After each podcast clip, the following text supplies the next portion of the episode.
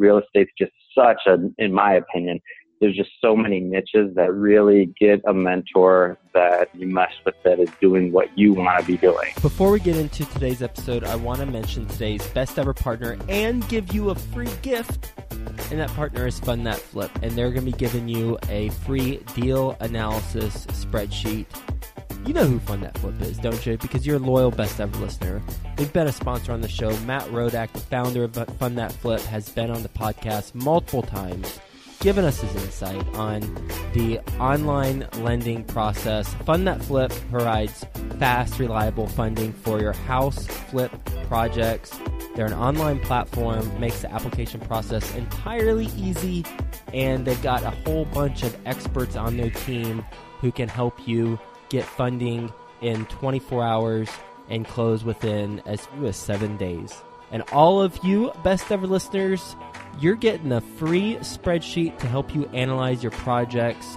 Go to fundthatflip.com forward slash best ever. That's fundthatflip.com forward slash best ever. And you'll get a free deal analysis tool. It'll help you provide a scope of work for your projects, create the scope of work, analyze the profitability of the project, or if it's not profitable, you need to know that too, and make a determination on the max purchase price super important. You can print out all the detailed reports, and that will help you get your deals funded faster. Go to fundthatflip.com forward slash best ever. Get that free analysis tool, fundthatflip.com forward slash best ever. Best ever listeners, welcome to the best real estate investing advice ever show. I'm Joe Fairless. This is the world's longest running daily real estate podcast. We don't get into any fluff. We only talk about the best advice that moves your business forward. We've spoken to Barbara Corcoran from Shark Tank Robert Kiyosaki, the author Rich Dad Poor Dad, and a whole bunch of others. With us today, we're going to be talking to a financial planner as well as a real estate investor. How you doing, Adam Torres? Hey, Joe. I really appreciate you having me on the show. I'm doing fantastic. Well, it's great to hear, and it's my pleasure, and it's our pleasure as the best ever community. You're a financial planner, and then you also have a real estate background. I'll let you talk a little bit more about that. But real quick, best ever listeners, just for some context, Adam is the CEO of Century City Wealth Management. He just founded this six months ago. Prior to that, he was a wealth manager at a company and he oversaw over $200 million worth of finances and allocated those finances towards various investments. So he's well versed in the financial realm, and you can hear him in some publications, or you might have seen him in Forbes and Investor Business Daily and The Street. And Century City Wealth Management, his company he founded, is a firm dedicated towards the needs of families, organizations, foundations, and public funds. Based in sunny Los Angeles, California. And with that being said, Adam, you want to give the best ever listeners a little bit more about your background and what you're focused on now? Absolutely, Joe. Uh, first of all, just to let you know, some people, I think, choose their professions. I kind of feel like mine chose me.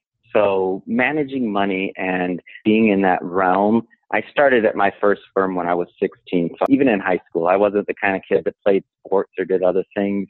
I literally went to school two days a week and then I went to, at the time I worked at Raymond James. So it's really something that is near and dear to my heart, and it's something that my career now. Going on 12 years of experience, work with literally over a thousand business owners at this point. And when I look at it, I look at all the different situations and families I've been able to touch. I think it's just one of those things that I just love it. hmm. 16 years old. Wow. How'd you get that job? I'm a huge proponent in mentors, and so that I mentor quite a few people. But I essentially, you know, somebody asks you or offers you an opportunity, and you say yes. I didn't know that I was ready for it. I didn't know what a mutual fund was. I didn't know pretty much anything about the market. All that I knew was that if I was ever going to learn something, I needed to say yes. So a mentor of mine offered me the uh, introduction, and I landed the interview against competition. So I competed for it. How did you get to know your mentor? I'm from Michigan, uh, specifically Detroit, and I didn't really have too many people growing up around me that knew much about money. So my parents were from working background. My mother was uh, just retired from being a social worker for a little over 40 years. So my mother actually introduced me to somebody that she knew that was successful in the business arena. And then that translated to being introduced to getting the introduction essentially to intern at Raymond James. I want to touch on your company now and your background just a little bit to set the stage, and then we'll spend the majority of our time talking about your real estate story and journey because that's really interesting and what you've done. $200 million worth of wealth that you decide where to allocate. This was at your previous job. How did you determine what's a good investment? Well, the first thing is if we're looking at where my client base is, so I'm located out of Century City, so most of my clients are going to be Century City or Beverly Hills. So I find that a lot of my clients there already had substantial real estate portfolios. A lot of them essentially because they were born there or they've been there 20, 30 years. And you know how real estate's appreciated in Beverly Hills. I mean, it goes without saying. But that being said, I focused on complementing their real estate holdings because what I've found was through traditional markets like equity markets and international and looking to see how we could find value in things other than that, essentially because a lot of these people had great cash flow that from the real estate holdings. They have great tax benefits, but in terms of looking at planning for their next generation, when we looked at things like liquidity and also whether or not their next generation, to say their kin, their children, or whomever was going to inherit their assets, if they really had the inclination to actually want to kind of continue on the real estate path. So I actually work more with my client base and helping them kind of diversify their assets through the traditional markets. When you diversify into traditional markets from real estate, what specifically were you looking at? Well, over the last couple of years, I had been moving some of the portfolios further over to a more of an international slant which of course not everybody's uh, pleased with until the recent, let's say, year or so. I was looking more at seeing where we could find value abroad has been a big focus for myself over the last, let's call it two years. And where's been one of your biggest wins? I'd say Western Europe, developed markets. I don't think we've won as big as we will there. And I think that there's some long term, there's still some potential to kind of continue to explore that market. But just putting into context for your listeners, these aren't one year investments or two year investments. Just a side note. I mean, this is planning for very wealthy individuals that could potentially go into the next decade. Let's talk a little bit about your company now. You started it six months ago after working at previous company, which I assume is well established, had two hundred million dollars that you were working on. Why did you venture out on your own, and how did you assess that risk? As I get further and further in my career, the real risk to me was not necessarily leaving a big box firm. It was more so thinking, okay, so you know, I've been working quite a few years. Let's just say I've been pretty successful in my field and I looked at what was my legacy or what was my thing going to be that I could give to the greater population. Because for those who don't know how wealth management works, the more successful you are, the less people you work with, in my opinion. You have bigger clients and fewer clients is, is pretty much the way the model works. Well, I wasn't necessarily comfortable with only going that route. So I wanted to do some other things. So one of my big influences, I heard you, you interviewed Robert Kiyosaki. That was one of my biggest influences growing up. And that's taught me some of my initial money lesson I'm reading Rich Dad, Poor Dad. So going along that vein, I wrote a book, Money Talks. And I also have been working more on how to educate the greater population on things that I don't think they always get the information for. So when you're making that type of transition from saying you want to be in a boardroom in a big box firm, or if you want to become an influencer in your space, well, I'm working more towards the line of becoming an influencer on the space. And in doing that, you essentially have to go independent. And that gave me the choice to basically, you start over many times in life. So I'm starting over again in terms of my clientele and in terms of my focus. Are you able to take clients from your previous company and then transition to help with the transition? I will not be taking any clients. That's kind of legal thing. In terms of if some clients do choose to find me, I'm not I'm not actively soliciting anyone really. I'm just continuing to do the work I do. Got it. Makes sense. Let's talk about your real estate background. When did you buy your first place? I was still in high school and I, like I said, I'm from Michigan, so the homes were a lot less than Beverly Hills or Southern California. So I just went into it with a buddy of mine who was a, they have these, these multi-family homes. They didn't cost anything. Let's call it, I don't know, seventeen, twenty thousand back then in terms of type of home. And we always were the industrious type that, you know, put on some paint, do some other things. And, and that, that was, that was the start of it all. $17,000 even with the down payment. That's a lot more than I had whenever I was 17 years old. How'd you, was that money from your job as a 16 year old? Well, I've been working since before that. Like I, as I mentioned, like I'm not scared to work. So I can remember being a 13 or 14 year old, actually younger than that, helping with other people in the neighborhood that were painting and doing other things and friends of family. And I've been saving for a long time. I've been working for a long time and I've been looking for my first big shot. So I didn't, we didn't fund all of it, but the person that was selling it let us put a down payment down and then let us kind of get our feet wet with it like that. So they owned a bunch of homes.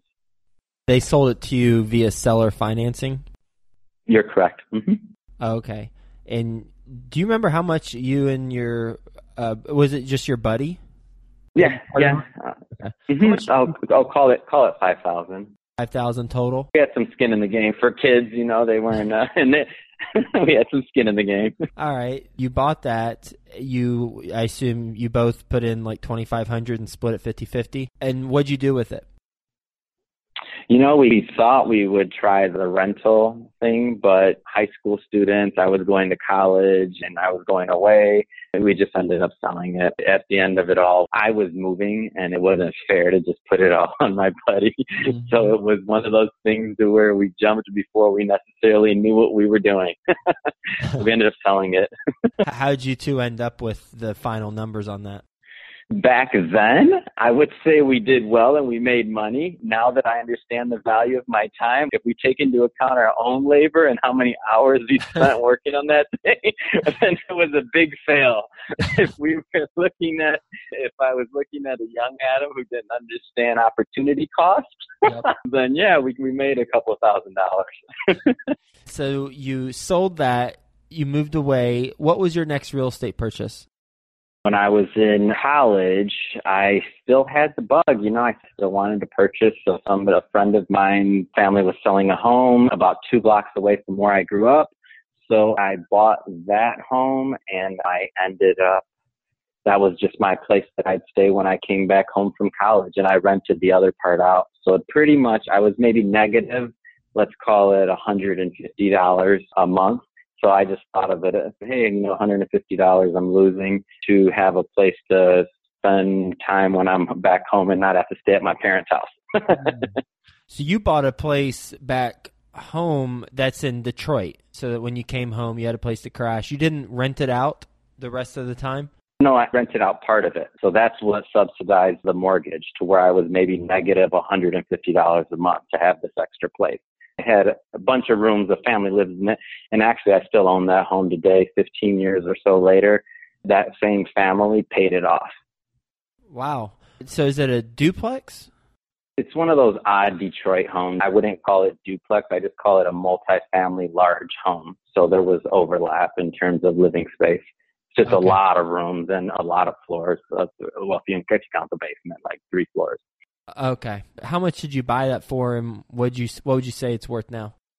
So that was another fail. That one, I would say I lost. I don't even know what it's valued at right now. I haven't looked at the Detroit market in so long. I think it's what you can get for it, to be quite honest. I think that was another loss. If I was to sell it today, I wouldn't get, we would paid about 60 for it. And I don't know if it'd be worth 40 or 50 right now. In my mind, and, and this is the way I rationalize it, I don't think it was a good investment, first of all. But second of all, I guess you could say I lost that $150 or so every year for the last 15 years a month. If now, you know, being a mature, more mature investor, again, this was my second investment in college. Knowing what I know now, the opportunity cost of losing that $150 a month for the last 15 years was a definite loss. How much does it rent for? 500 mm-hmm. 500 got and that same family's been renting it for 500 for 15 years yep Mm-hmm. it's a little bit of a different arrangement. So they take care of all maintenance, all everything. So mm-hmm. they do everything. So including big fixes. And I, and the goal is essentially just, they're just going to end up purchasing it. I just haven't gotten around to doing it. Okay. And what was your next purchase? The next one was finally we had a winner. Uh, finally we had a winner. For Did you leave Detroit? yes, that was the first mistake. Is what's that called? You know the term, Joe. I don't recall it. Um, something biased. It's a bias of when you buy something only around where you live because that's where you know. Oh, I forget yeah. what it's called. Yep. Something biased, but that's essentially what I was doing. So for the listeners, if you look at my mistakes early on, I had a bias to what I knew. So we're investing in what you know isn't necessarily a good thing. There's a lot of things that have to do with where you're born and where you're at and what, what market you know. Knowing what I know now, you know, many years later, I would have never put a dime into that area. It was, just didn't make sense. To get back to your question though, so I moved when I graduated college. I ended up moving to Scottsdale to work for the Vanguard Group. So that was my first job out of college in terms of the investment arena. And I looked around, looked around. Let's call this 2006. So the market was flying high in Phoenix. I mean, ridiculous.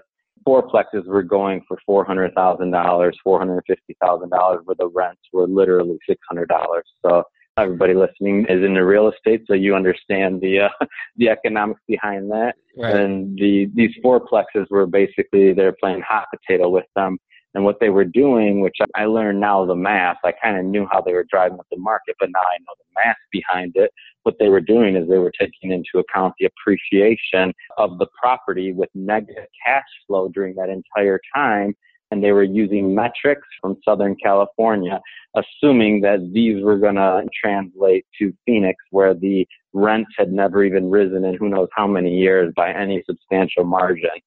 So that just created the big disaster, which I'm sure a lot of you know of. So I get there 2006 and I'm priced out of the market. I'm like, you know what? There's no way any of this is worth this much. I've learned my lesson from the last two. Not doing it. So uh, I just saved my money. I worked. I watched the market. I literally did drive-bys on homes for thousands over the next two years. It, that was my hobby on the weekend. I literally map out a bunch of fourplexes and just start going to look at them.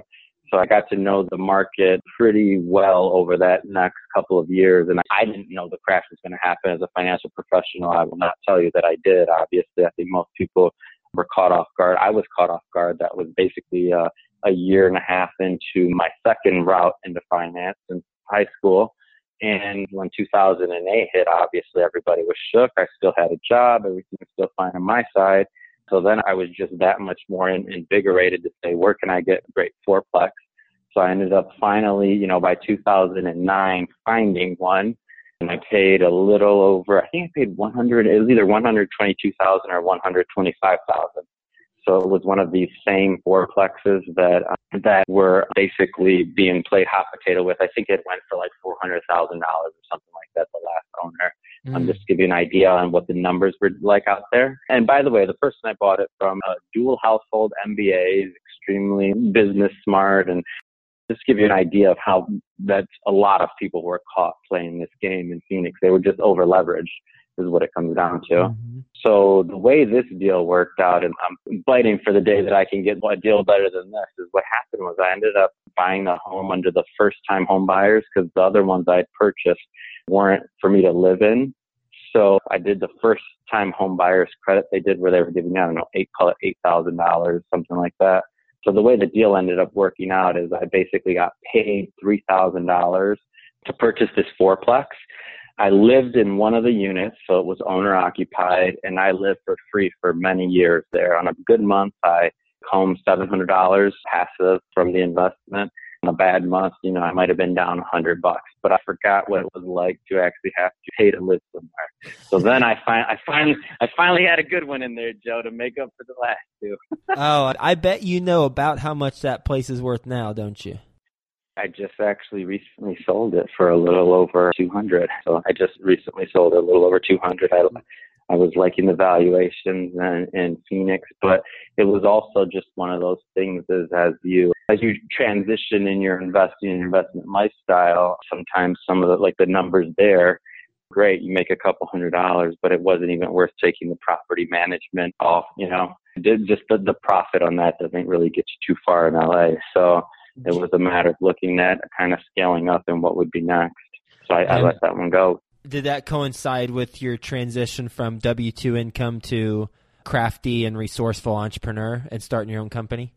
Absolutely. It just all made sense. I sold my fourth house for that reason too. Once I left my advertising job, my W 2 income, I sold my fourth one, got some money, and helped fund my business to get going. So totally understand there. All right. What is your best advice ever for real estate investors? Best advice ever is to get mentors. And the people that are listening to your show right now, I'm sure they, that you're a great mentor to them, but I would just say get a mentor, somebody that you mesh with, somebody that's where you want to be in that particular business. And the reason I say that's the important part is because you think you want to own a bunch of single family homes and you're talking to somebody who only owns big apartment complexes they may not know that market. Real estate's just such a, in my opinion, there's just so many niches that really get a mentor that you mesh with that is doing what you want to be doing.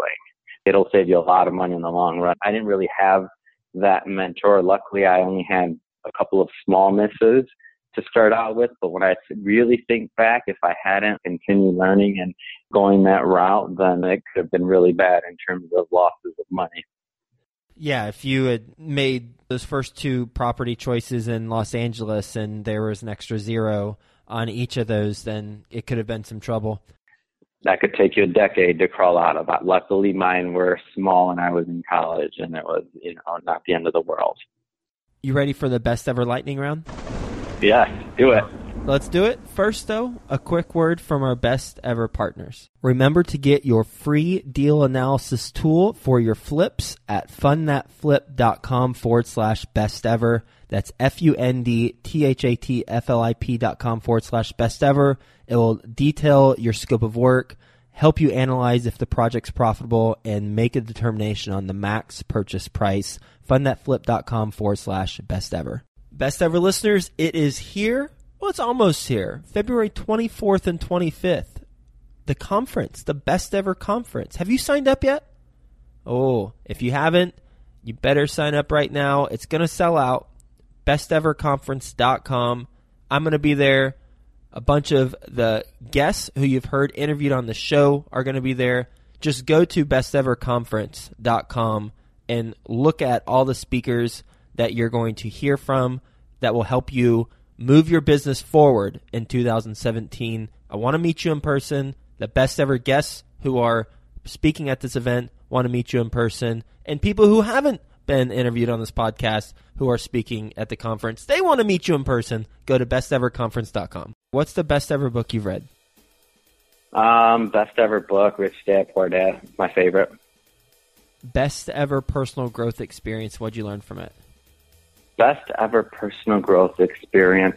Um, traveling to Europe and studying in Belgium. When I was sitting in NATO, I'm in NATO and they're telling me a story about the day before and it's kind of like, let's just say they're arguing about a policy issue. I learned at that point the world is bigger than the United States, that if I want to really maximize my potential in this lifetime, I need to make sure that I'm keeping abreast of information abroad and here. Mm-hmm. Best ever deal you've done, real estate or business? Best real estate deal would be the one that I mentioned, the fourplex. Percentage wise, it's just a ridiculous deal. In business, the best deal I've ever done, $25 million client. And how do you make money on a $25 million client? You make money by providing the best advice you can. So what I mean by that is the client is that big they could go or do anything, but what happens a lot of times, in my opinion, is they're not, people don't really talk to them straight. So meaning that's not, the wealth is much greater than that 25 million, but that's just the, the portion that was brought to my firm. But when you look at what they could do, it's just basically talking straight to them, telling them what they don't want to hear and giving it to them quick and understanding their time. And in terms of actual money, there's percentages. So you charge the percentage, a certain amount of basis points on investments you do. So it's just, it's all pretty formal in terms of how you make money off that. What's the best ever way you like to give back? I would say spreading the concept and the practices of wealth management. So something as simple as having a plan, not everybody understands what that means. And even though that's my world and that's what I do on a daily basis, I understand my value in, you know, helping someone and teaching them if they have a plan for their life, they're more likely to succeed. What's the biggest mistake you've made in real estate or business? Biggest mistake in real estate were the two that we went over. Those are really the only big mistakes I've made there, but none of them really hurt. In business, I would say been pretty fortunate, but it'd be incidental. I've lost clients because I didn't maybe assess the situation well enough earlier on in my career. I was more interested sometimes in selling a product versus seeing what exactly was going to be tailored to their situation. So I would say earlier in my career that would have been a mistake. What's the best place the best ever listeners can reach you? AskAdamTorres.com. Adam, good luck with your influencer building in industry and your relatively new venture, six month venture that you, you got going based on your track record in a more traditional uh, role. And thanks for sharing your stories about how you got going on your first house as a 17 year old with seller financing all the way through the last deal. Was that your last deal, the fourplex that you purchased? You know, that's the last deal. And I'd say that at this point in time, a lot of, I don't know if I'm going directly into physical individual properties and taking one on myself, but I've been looking more so at partnerships. So people do a lot of rebuilds out here. So they'll purchase a home, a group of people will purchase a home together and do a rebuild on it and sell it. Typically, looks like the turnaround for some of the people that I've been speaking to is about two years to get that accomplished. Yeah, so from the first deal as a 17 year old to the last one that you did in Arizona to, as you just mentioned, some future things that you're doing. But glad you shared the story about the tale of the two examples and really the difference being the market market cycle was and then your willingness to buy outside of your hometown where you're most familiar and not to say, I know we've got Detroit people listening and Michigan people listening, and I was born in Flint, Michigan, so I can say that I'm not saying that Detroit's a bad area to invest in. We're simply talking about those particular properties at that point in time for those purchase prices and the numbers. So there's many ways to make money in every market and in every market cycle. We're just talking about some specific examples. I was anticipating some Detroit emails being fired at me as we're talking through this. Well, hey, for the record, I still own a property there, so I didn't say it was. I just said that uh, those two properties got me. exactly, exactly. Well, thanks so much for being on the show. Hope you have a best ever day, and we'll talk to you soon. Awesome, appreciate it. Have a great day. Thank you. Best ever listeners, it is here. Well, it's almost here. February 24th and 25th. The conference, the best ever conference. Have you signed up yet? Oh, if you haven't, you better sign up right now. It's going to sell out. Besteverconference.com. I'm going to be there. A bunch of the guests who you've heard interviewed on the show are going to be there. Just go to besteverconference.com and look at all the speakers that you're going to hear from that will help you move your business forward in 2017. I want to meet you in person. The best ever guests who are speaking at this event want to meet you in person. And people who haven't been interviewed on this podcast who are speaking at the conference, they want to meet you in person. Go to besteverconference.com.